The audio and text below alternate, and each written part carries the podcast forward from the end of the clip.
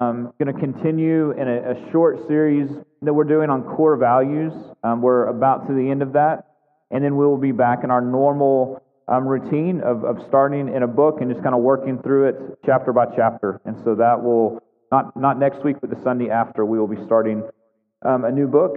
And um, but this week and next week we'll be finishing um, the last two core values here at Redeemer. And so what it means this morning is we'll be bouncing around a little bit more. If you want to um, jot some notations or um, try to keep up, that's okay. Um, we have so far looked at the fact that we are plural in leadership, that we're a church that's simple, that we are gospel centered, and what's the other one we looked at? What's that? Oh yeah, reflective of our community. I, I complete. Thanks, Carol. I completely lost it for a second. I can remember what was this morning and next week. Um, all right. So, uh, what's important though for us this morning is I'm going to start in Ephesians chapter two um, because it's it's really significant that we, um, whenever we're talking about obedience um, or action as believers, that we have the order correct of how things happen. So, in Ephesians chapter 2, uh, verse 8, we see this. Paul writes to the church in Ephesus For by grace you have been saved through faith. This is not of your own doing, it's the gift of God. It's not a result of works, so that no one may boast. For we are his workmanship, created in Christ Jesus for good works, which God prepared beforehand that we should walk in them. So, church, I think the, the first thing that we just need to note this morning um, as we talk about obedience and activity and the things that we do as Christians is that we have to know that God does not rescue us because of the things that we do. We are rescued solely out of the grace and mercy of Jesus, the work that He has done on our behalf with His perfect life, His obedient death, and His resurrection, that we have peace with God. But in, in verse 10, we see that we are created for works, right? Like there are things for us to walk in and to do. But if we're not careful, we put those first and we say, because of all my obedience, because of my faithfulness, because of the, my church attendance or my giving or, or whatever it is, Jesus loves me and he saves me and he rescues me. And Paul says, no, no, no. Yes, you should do those things, but you do them because you've been rescued by Jesus. And so this morning, we've got to keep that order first and foremost. Um, I, I, don't often start with a, a, story, but I'm going to tell you a quick story. Um, so Carmen and I spent a couple years before we had kids in the Middle East. Many of you know that. I'm living in Yemen. And um, at the end of our time, which we thought, honestly, that if, if we had told you our story at that point, um, I would have said I would still be there. That was our expectation and our, our thought of what the Lord was doing with our life. And so we came back to Pampa, and I started my first day on a job on a church staff. Um, and I'm sitting there at my desk wondering what in the world I'm going to do. And, you know, just kind of taking it all in, a, a church that I, I loved and knew folks. And my phone in my office rings. And I pick it up, and so a, woman on the line, and it was not someone I knew, but she was a member of the church. And she said, Hey, I know it's your first day at, your, at the job. I just want you to know how ashamed of you I am that you've given up your call to, to missions and that you're no longer on the mission field. So you need to know that that's how I feel, and then hung up.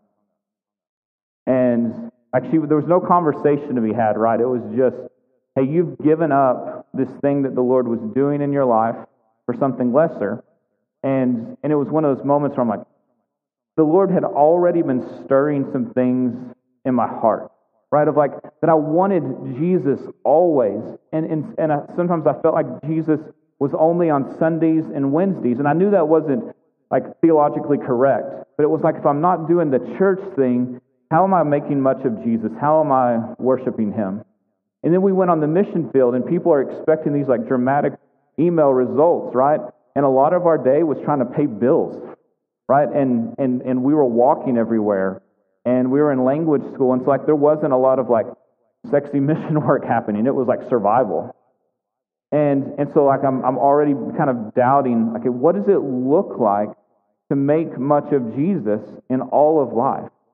And is there like this, I can be on mission or I can be off of mission when Colossians 3 and, and 1 Corinthians 10 both tell us that whatever you're doing, whether it's eating or drinking, whatever you're doing, do it to the glory of God. And so, was I somehow like forfeiting what God had for me by not living in a, in a specific place? And so, this morning, the core value that we're going to look at is this idea of being missional, right? So, it's the word mission with an AL on the end, missional. It's probably not a word um, that you've heard a ton, um, maybe really until you were around Redeemer. But here's how we're going to define it this morning. It's going to be a super long definition. Two words living sent. Right? We're going to define missional as it's, it's we want to live sent. And here's the idea behind that. This is in John 20, verse 21. Jesus is nearing the end of his time with the disciples, and he says to them, This is after his resurrection.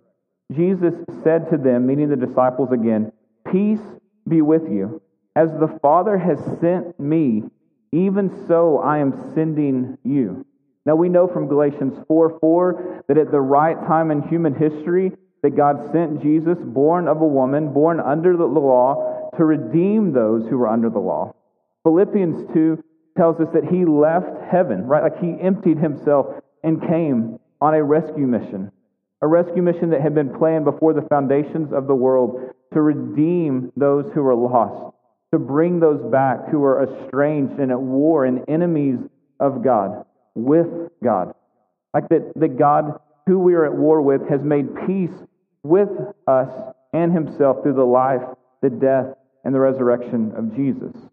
Right? So Jesus was sent to redeem, to, to rescue, and, and to, to, to gain us. And then he tells the disciples, right, as I've been sent, I'm sending you. Right? You're going to continue this work. You're going to continue this mission. We can go to Acts 1, right, where the ascension into heaven is happening, and the disciples are looking at him. And, and they're going, whoa, whoa, whoa, like, what is going on? He says, You're going to continue to take this message to the world. How long, Jesus? Until I come back. Right? Until I come back. That we are to be a people who live sent. That we have been rescued by one who was sent on our behalf, and now we are reflecting that characteristic and that image. Again, not to earn or to gain salvation, but because we've been saved by the one who was sent for us, we now emulate that. Paul will write in 2 Corinthians 5 that we're ambassadors, right? Like we are ambassadors of the kingdom of Jesus in this world. And ambassadors don't beat their chest and say, Look how great I am. They're, they're speaking on behalf of something bigger than them. Right? A waiter doesn't come out and tell you, Look how good the food that I served you is. The waiter turns and goes, The chef did an incredible job, didn't he? That we are not drawing attention to ourselves, that we are living sent for the one who has rescued us, that we are pointing back to him. We're mirrors reflecting his image, his characteristics, his kindness, his goodness, his mercy, his grace. And that we're wanting to do that in all of life. So here's what it means, and why I started with the story that I did. There's no on off switch. Like missions isn't just a place that we go, it is who we are. We don't get to say, today I'm on mission, tomorrow I'm not. If you are a believer in Jesus and you have been put on mission, you have a king who has given you a command to make much of him for as long as he has you here. In every component, aspect, and arena of life. And so when Carmen and I got on a plane, and many of you have done this as well, and traveled overseas, there was nobody that waited and said, okay, you're now official missionaries, right? You're a pro. It was, this is, this is who you are, go do it. And so we're going to, we're going to look at that idea a little more here in a moment. But living missional is living sent, and it's who we are, not just what we do. Also, this morning, it means it's all of us. No one gets off the hook here. Like that, if you trust Jesus for your salvation, then you're on mission. Ephesians 4, verse 12, is again as Paul is writing to the church, and he's talking about that, that the church has um, shepherds and teachers and other roles, He says in verse 12, Why does the church have these roles? To equip the saints for the work of ministry, for building up the body of Christ. Right? It's not the mission to make Jesus known in the world is not just for those who are paid to do it. It's not just for professionals. It's not even just for the mature. It is for all believers. It's for all of us. And the church's job is to equip the saints to do the work of ministry in the arenas of life that God has called you into. To do that in a way that is God honoring, is trusting Him. It's important, though, for us to know this morning that this isn't just like good that we go and do in the world. There is a message that we're taking. Like we have a message of good news, of an accomplished work that is hope. And so we have a message, and we also want to live in light of the fact that we've received this message, and then we're like displaying this message that Jesus loves us, right? Like that He comes for the needy and the broken and the sick to rescue, that we have hope in this world, that He sees you and He knows you, He loves you, and He cares for you, and that this world doesn't get the final say, that He does. That transformation is possible because the good work has been done. Matthew 28, the, the Great Commission, says, he's talking to the, the disciple and he says, As you're going, make disciples. It's not like, hey, go do that. Sometimes it's as you're living your life. So, church, this is for us. As we're living our life, as we're going through the world, we are to be making disciples. Listen to how um, the church is described. This is in Matthew chapter 5, beginning in verse 13. So, believers, you're the salt of the earth. But if salt has lost its taste, how shall, it, how shall its saltiness be restored? It's no longer good for anything except to be thrown out and trampled under people's feet. You're the light of the world. A city set on a hill cannot be hidden. Nor do people light a lamp and put it under a basket, but they put it on a stand, and it gives light to all the house. In the same way, let your light shine before others, so they may see your good works and give glory to your Father who is in heaven. Like that, church, that our call is first to know and to trust Jesus, to make much of Him in all of our life. And as we're doing that, that we're pointing people back to Him, and that we are displaying the beauty and the freedom and the hope of the kingdom as we live in the midst of a sinful, broken, fallen world that needs hope. Like that we're, we're doing that. We're doing a countercultural work. Here's how Paul says it in Ephesians 5, verse 1. Therefore, be imitators of God as beloved children, right? Like that we, uh, we identify as His, so we imitate Him.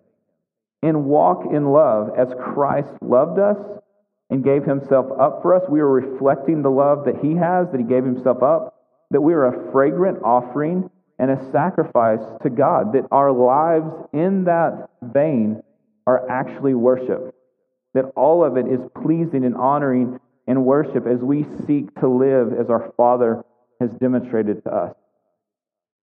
Go down to verse 15 in chapter 5. So look carefully then how you walk, not as unwise, but as wise making the best use of the time because the days are evil. And so, what we really want to spend the rest of our time on is this is like, what does it look like to make the best use of our time? How do we actually live on mission if we this morning would confess we have a king and he's given us marching orders? Like, so the question then is, are we obeying him? Are we serving and pleasing him First and foremost, can we just say like, people are not projects. And I think we have to remind ourselves of this sometimes, right? That we don't go, hey, I'm, I'm going after that person and like, I'm going to get them. People aren't projects. But we pursue people because we've been pursued by God. We have intentionality and we demonstrate love and we try to be a city on a hill and salt and light. We do those things with intentionality because God has intentionally known our name and has sought us out and has called us and says, You're mine. You're a son or a daughter of the king. Come sit at the table. Like that he pursues. So, People are not projects, but we do pursue people. Church, salvation is not in your hands. Right? Their, their, their soul, their salvation is not dependent upon how good you do, how winsome you are, or how faithful you are. The Lord is the one who saves, and his arm is not too short to save. And so we obey and we reflect and we glorify and we trust the results to his hand. And that is easy to say. It's harder to live, especially when your heart is crying out for someone who doesn't yet trust Jesus. We are recipients of Jesus' pursuit, and so we pursue. So, church, here's what this looks like. We don't wave a big flag and say, hey, come and see what's going on. We, we are on mission. It means we go. We go to people. And I've heard people say things like, hey, they know where we're at. If they wanted to hear about Jesus, they could come and find out. Like, the gospel is offensive enough because the gospel says, hey, you're not sufficient. You're actually, you need something. And Jesus is the answer, but it's saying you're not the answer. And so we want to like take some barriers down and go to people to hear the positive, good, redemptive news. And so, what this looks like overseas, right? I think sometimes we're, it's easier for us to think about what it would look like somewhere else rather than our world. Carmen and I would attempt to embrace as much Yemeni culture as we could, right? Um, because the average Yemeni guy was like five nine, five eight, um, right? Like I did not look Yemeni in any regard size, stature, skin color, language ability, right? There was already this like, okay, there's, there's a separation. And so if I then come as just fully American, like I'm creating more barriers and more barriers and more barriers to the gospel. And so what it meant was I wore a futa. And a futa is a man skirt, right? The wraparound man skirt. I've never once wore one in America, right? That's not, that's not what I'm looking to do but I did something that I was less than comfortable with as a, as a minor means of getting to the heart of why we're there. Right? And so if something was um, distinctly um, Islamic, that's a, that's a line I don't cross. But if it's just Arab culture, I'm glad to, to jump in that, to do that. So, how do we look at our neighbors, um, at our family, at our friends, at our culture, and say, where are there some barriers right now to you actually wanting to hear about Jesus? And how do we then cross those barriers? How do we pursue people and go after them? Right? We go. We sang that last song about abiding. John 15, the beautiful passage where Jesus refers to himself as the vine. And he says this, and this is 15, verse 4. Abide in me, and I in you. As the branch cannot bear fruit by itself unless it abides in the vine, neither can you unless you abide in me. I'm the vine, you're the branches. Whoever abides in me, and I in him, he it is that bears much fruit. For apart from me, you can do nothing. The church, ultimately, what we're going to say this morning is this: is you have to be connected to Jesus, and as you're connected to and abiding in Him, living on mission will be an overflow of your life. Like the, the vine doesn't decide, hey, today I'm going to put off fruit. Like the branch doesn't do that. The vine does it because it's connected to the vine. We don't decide, today I'm going to go be on mission.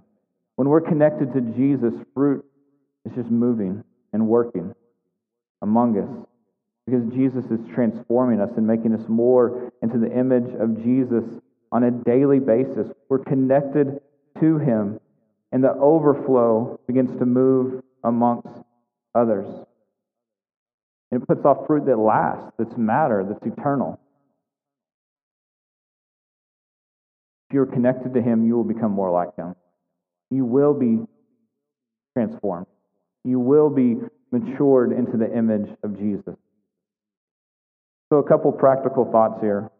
If we want to be on mission with folks, we have to be intentional and thoughtful, right? Like we actually have to, to look at the world around us and go, okay, who has God put in my life, in my world, that would care what I have to say that I could pursue? not as a project because I care about them, I love them. I want them to know Jesus and to be at peace and joyous. Church, it means you have to be around folks who don't yet know Jesus. And that is one of those things that sounds easy, but it's, it's really, it, sometimes it's difficult because we can insulate ourselves around only other believers. And are we around folks who don't yet know Jesus? Are they at our dinner tables? Like, are we at their dinner table? Are we with them in a way that occasionally makes you go, I'm a little uncomfortable with this, or I'm uncomfortable with what my kids saw or heard, or that's going to be an awkward conversation on the way home? Right? Like, but it's trusting that God is going to give us the grace we need. Because once we were lost, once we were the perishing, right? Like, we don't expect people to live as followers of Christ when they don't have the Spirit of God. And so we go hard after people. We, we realize that Jesus was accused of being a drunkard and a glutton, right? That women of ill repute, right, would come around, right? Like that Jesus surrounded himself not in a means of sinning or justifying their sin, but in a way of saying, hey, there's better news and there's hope and there's transformation, and this doesn't have to be the way it is anymore. To be an example in their midst with a message of hope and redemption. The church, we, we have to be intentional. We it means we have to actually engage those who don't yet know Jesus. Means that we are believing that He still saves, that He still brings hope and peace and healing, that He still does what we see in Scripture in 2021 in Pampa, Texas. Like that we're praying to those ends. God, would you, would you take that dead thing and make it alive? Because you've done it in me, that I was dead and far from you, and now I'm alive. Would you do that in them?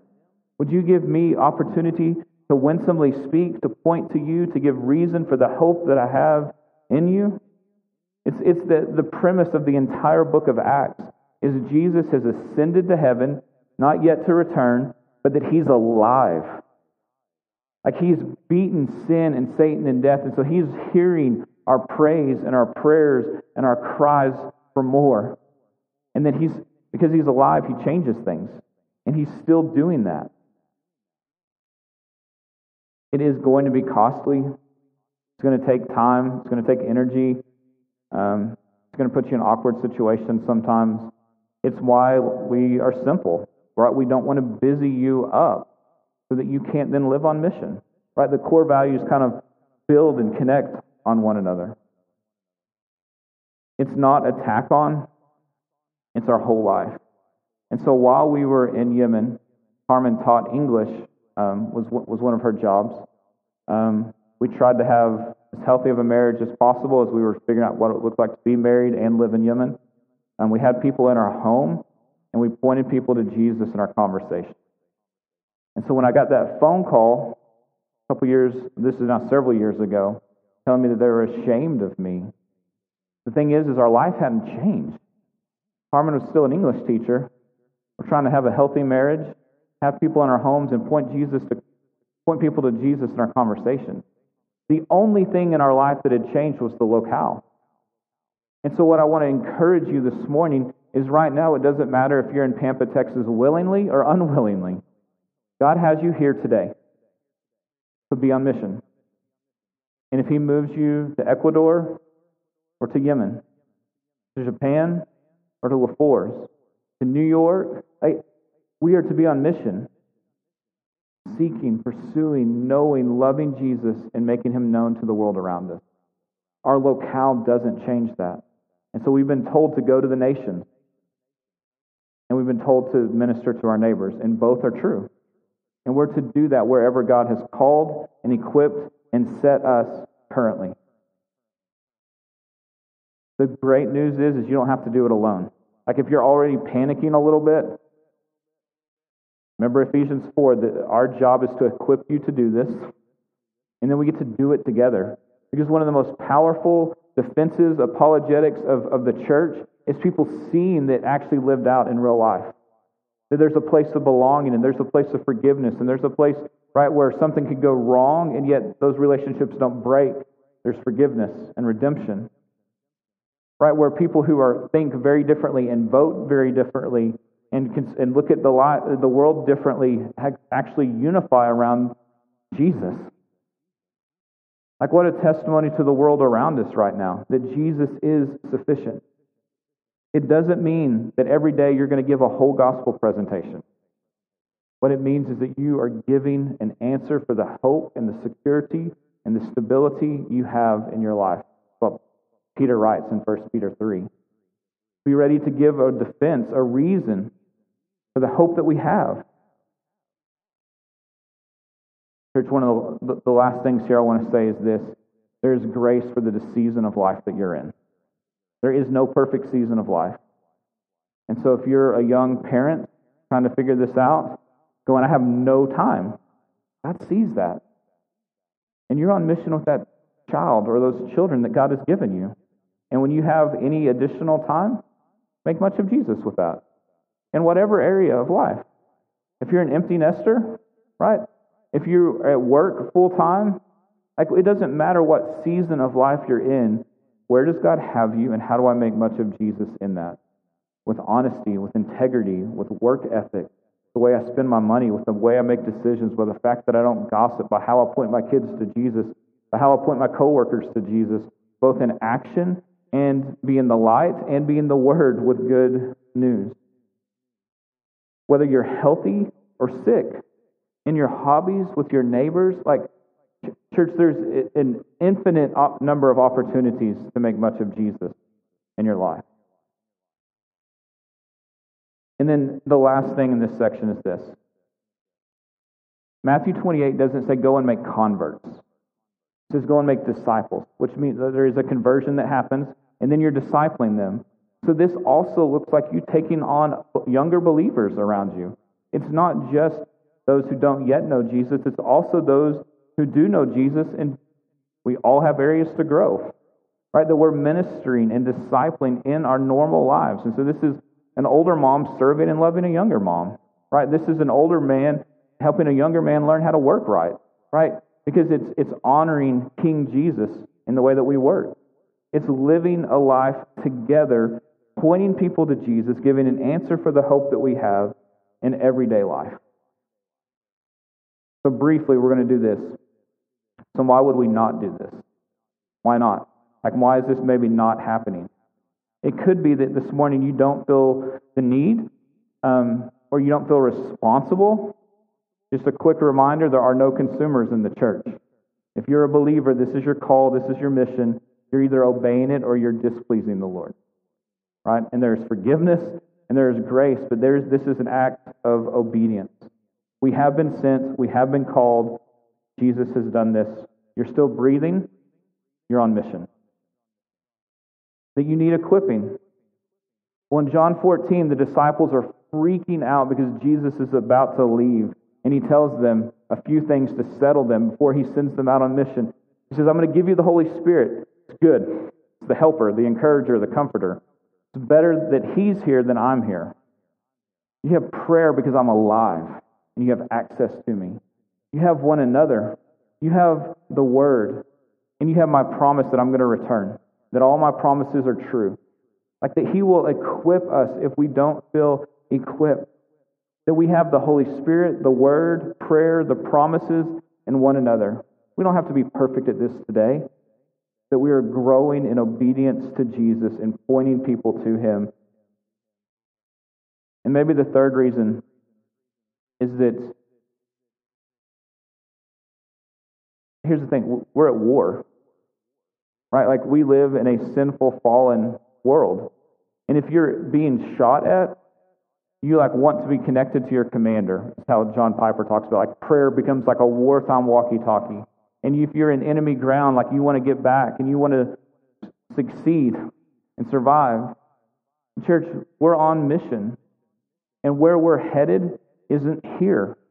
It's to eternity where we belong for all time with a perfect world, with no sin and no sickness and no death. That's where we're headed. And so, in the meantime, we need more of a wartime mentality. And, and honestly, a lot of churches, a lot of Christians are just distracted, right? Like their roots are getting deeper and deeper here, where Peter would say, Hey, we are sojourners, we are traveling. So we, we do things here, but we're headed to our real home. Our citizenship is in heaven, it's not here. In church, what an opportunity are we living in right now? There is so much fear rampant in our culture and our world right now. And, and everything can be politicized, and everyone, there are people terrified of sickness and of death. The, the, the security and the normalcy and the stability of what we've known feels like it is crumbling around us. And if that does not mark your life, if you are still secure in Jesus, anchored deep within Him, joyous and peaceful, people are going to say, Hey, why? And we give an answer for the hope that we have.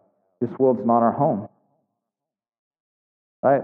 If, if, I, if I live, I'm going to make much of Jesus. If I die, I'm going to go be with Jesus. Right? Like that we get to live a freed life anchored in Him for His name, for His glory, giving reason for the hope that we have. So, church, here's where we're going to end. We get to do it together. You are not being asked to do this alone. We are a family. And as a family, we want to be the ones who are pointing the world, our community, the surrounding areas, and the nations to Jesus, asking them to trust and trusting Jesus to save, to heal, transform, to do what only He can do. That we would be faithful and obedient it is simple, it's just not easy. So we're asking Him to transform and to give us eyes to see. And so this morning, maybe what needs to happen is just confession that the Spirit has revealed to you that you're just distracted. Like this is like you know these things, and yet that's not the way that you've been living. And you just need to confess that and receive forgiveness. There is no condemnation for those in Christ. It may be that you just need to say, God, give me eyes to see my world. Like, help me to see who it is that I need to pursue, both in the church and outside the church, as I'm making disciples. Or, God, I'm terrified, actually. Would you anchor me again? But I trust that you're enough in this world that doesn't feel like I recognize it anymore. Or maybe what it is is you're going, I don't know him at all. And this morning, that you would hear him speaking, calling, saying, Trust my life, trust my death, trust my, resur- my resurrection. I'm enough for you. Not so that you can boast. I'll rescue you. And then you'll walk in the good works that he created beforehand. Like God has known the walk, the, the, work, the walks and the, the works that you're going to walk in. He created you for them for His glory and for the good of those around you. Let's pray.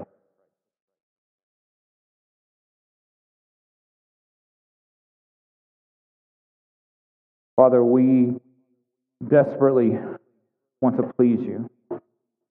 And thank you that because of our righteousness that is found in Christ, God, that you are pleased. God, that just as a, a, good dad or a good mom or a good grandparent would celebrate um, their child attempting to do something in their image, even if it's not well done, because of the connection and the obedience and the relationship and the trust, God, that you are smiling as we attempt to obey. That you are working, that you're doing far more than we can imagine and God, you're just allowing us to be a part of it. God, we know this world is not dependent upon us, it's dependent upon you. And the nations can rage and nations can totter, and you sit in the heavens unaffected. Lord, your foundation is secure, and you've given us one. You've anchored us, and we can know you and trust you and depend upon you. And so, Father, would we not be afraid but would we be faithful and obedient, expectant and trusting that you're going to work in our midst to bring those who don't yet know you into this family? That it will, there will be a day where we'll look back and go, Can you believe you weren't always here? God, His names are flashing across hearts and minds right now. God, would you bring salvation? God, would you give us courage just to pursue and to be intentional, to have people at our dinner table? And God, would you give us the words we need as we're connected to you? that it would overflow, and that you would save and heal and work and move because you are alive and faithful and good. Help us to trust that in Jesus' name.